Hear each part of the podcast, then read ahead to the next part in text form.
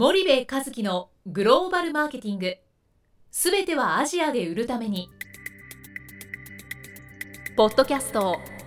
森部和樹のグローバルマーケティング。すべてはアジアで売るためには過去10年間で1000社以上の海外展開の支援を行った森部和樹がグローバルマーケティングを分かりやすく解説します。グローバルマーケティングとは世界のニーズに応えて利益を上げること。アジアで売るためにはものづくりプラスグローバルマーケティングを武器とした戦略を持たなければなりません。日本には素晴らしい企業が多く存在します。その企業とともにアジア市場を目指したい。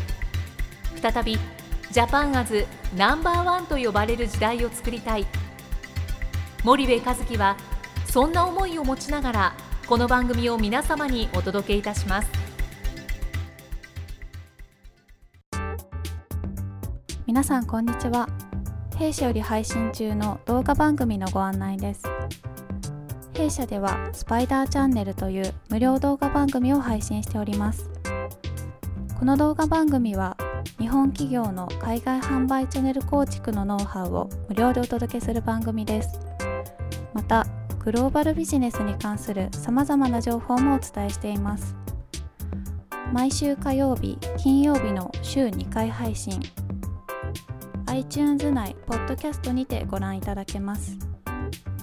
iTunes にて番組タイトル名スパイダーチャンネル。大文字で SPYDERCHANNEL と検索ください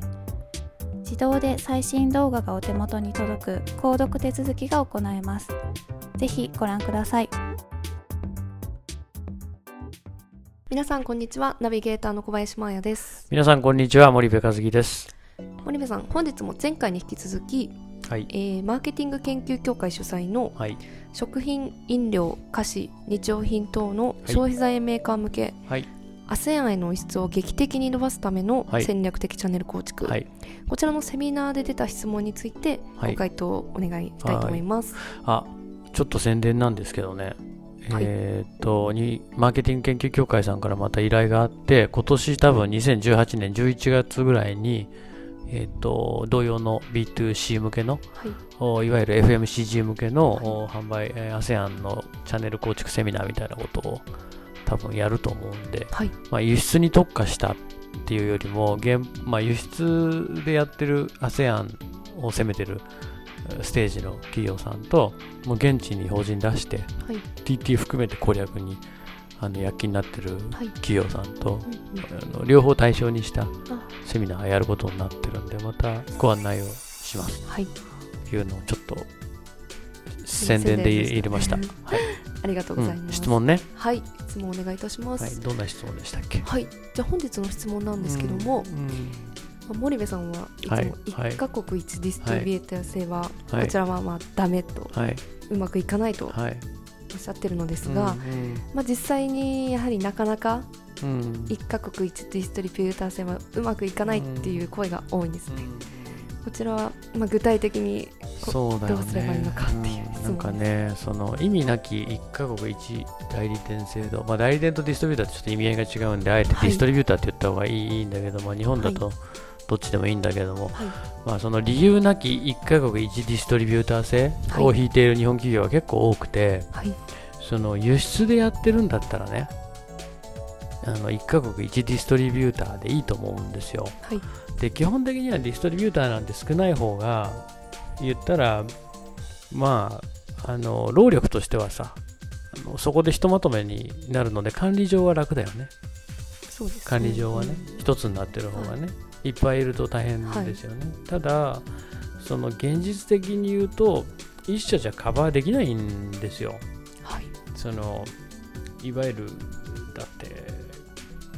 そのたくさん氷あるわけじゃないですかで広い地域をねはい。日本でねじゃあ言いたいんだけどもね1カ国1ディストリビューター製のね FMCG のメーカーさんいるって言いたいんですよ、まあ、カオさんみたいに直販してるんでディストリビューターそもそも使ってませんみたいなんだったらいいんだけども、はい。日本でさ FMCG の会社でいやうちは国分しか使ってませんみたいな。多分いないはずなんですよね。菓子にしろ日用品にしろねパルタックしか使ってませんみたいなね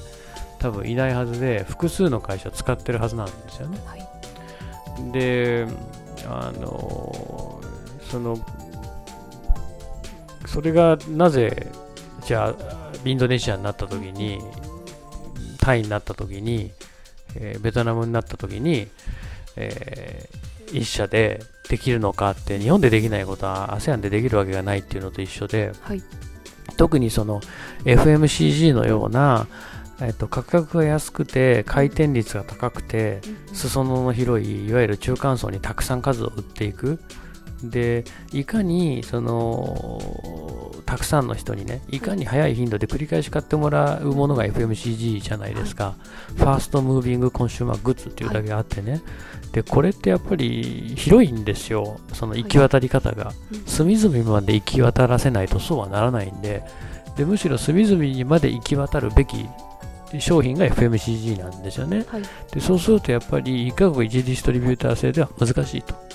で輸出はそもそも TT 狙えない MT しか狙えないので、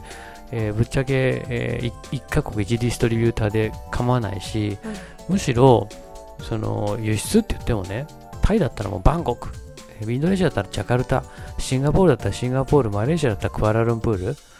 でベトナムだったらホーチミンハノイとかもう首都はいとかそれに匹敵するような都市しか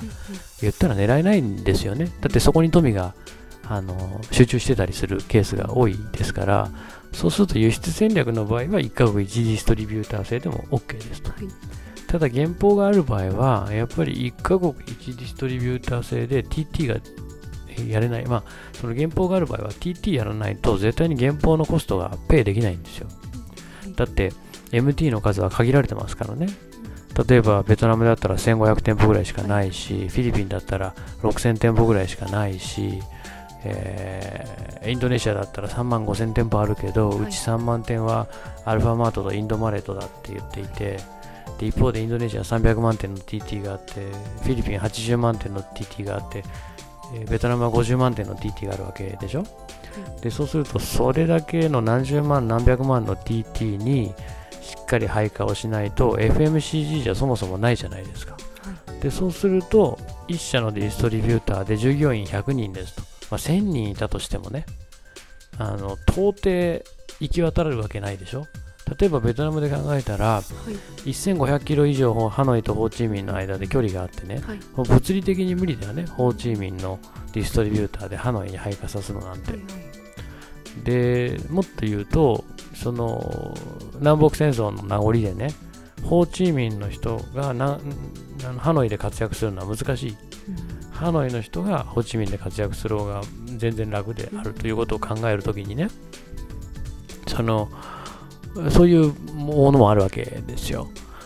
でそうするとやっぱり1カ国1ディストリビューターなんで無理だし、はい。その宗教が違ったりするわけでフィリピンだってさあのあビサやとあのあの下のミンダナオはねはい。あのイスラム系が多いけど上のあの2頭はさあのクリスチャンでしょ？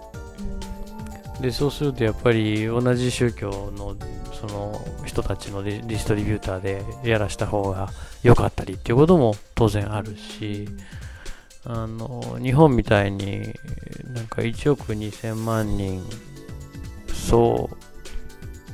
なんで庶民っていうかね、はい。この同じ基準ではい。あのっていうのはなかなか珍しい国だから、まあ、なかなか難しいわけですよね。はい。で、そうすると、やっぱり地場に販売拠点を持ってはい。やっていくってことは、1カ国1ディストリビューターであるあると、まあ、TT が物理的に取れない。ここで逆算で数えたらわかるわけですよ。数十万、数百万のディストリビューターをはい1社のディストリビューターで1000人社員がいたって取れるわけないですよね。で、その下に100社のサブディスを抱えてて、その100社のサブディスの社員があー合計で1000人いて、2000人だっつったってさ、2000人でさ、30万点のね、例えば TT ね、ベトナムの50万点のうちの30万点食品が置けるんだよね。そういう TT 回れるって。2000人で30万点回ろうと思ったらなんか何十年かかるんですかみたいな。しかもそれをデイリーでやんないといけない。はい。もう無理って確定だよね。だそうするともう数の原理で、うんわかる。うん。でネスレやユニリーバ P&G とかさマースとかさ、ケロックとかさそういう会社は鼻からそれ計算してあるからね。そんなことしてないはいっていうことなんで、まあ、非常に当たり前っちゃ当たり前なんですけどね。なので、1カ国1ディストリビューターはダメですよっていう、そんな話ですよね。はい。ありがとうございますはい。では本日はお時間やってまいりましたのでここまでにいたしますはいリスナーの皆さんありがとうございましたはい、ありがとうございました。本日のポッドキャストはいかがでしたか？番組では森部和樹への質問をお待ちしておりますご質問は podcast アットマーク spydergrp.com ポッドキャストアットマークスパイダー grp.com までお申し込みください。たくさんのご質問をお待ちしております。それではまた次回お目にかかりましょう。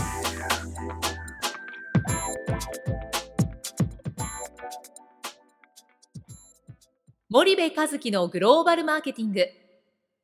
この番組はスパイダーグループの提供によりお送りしました。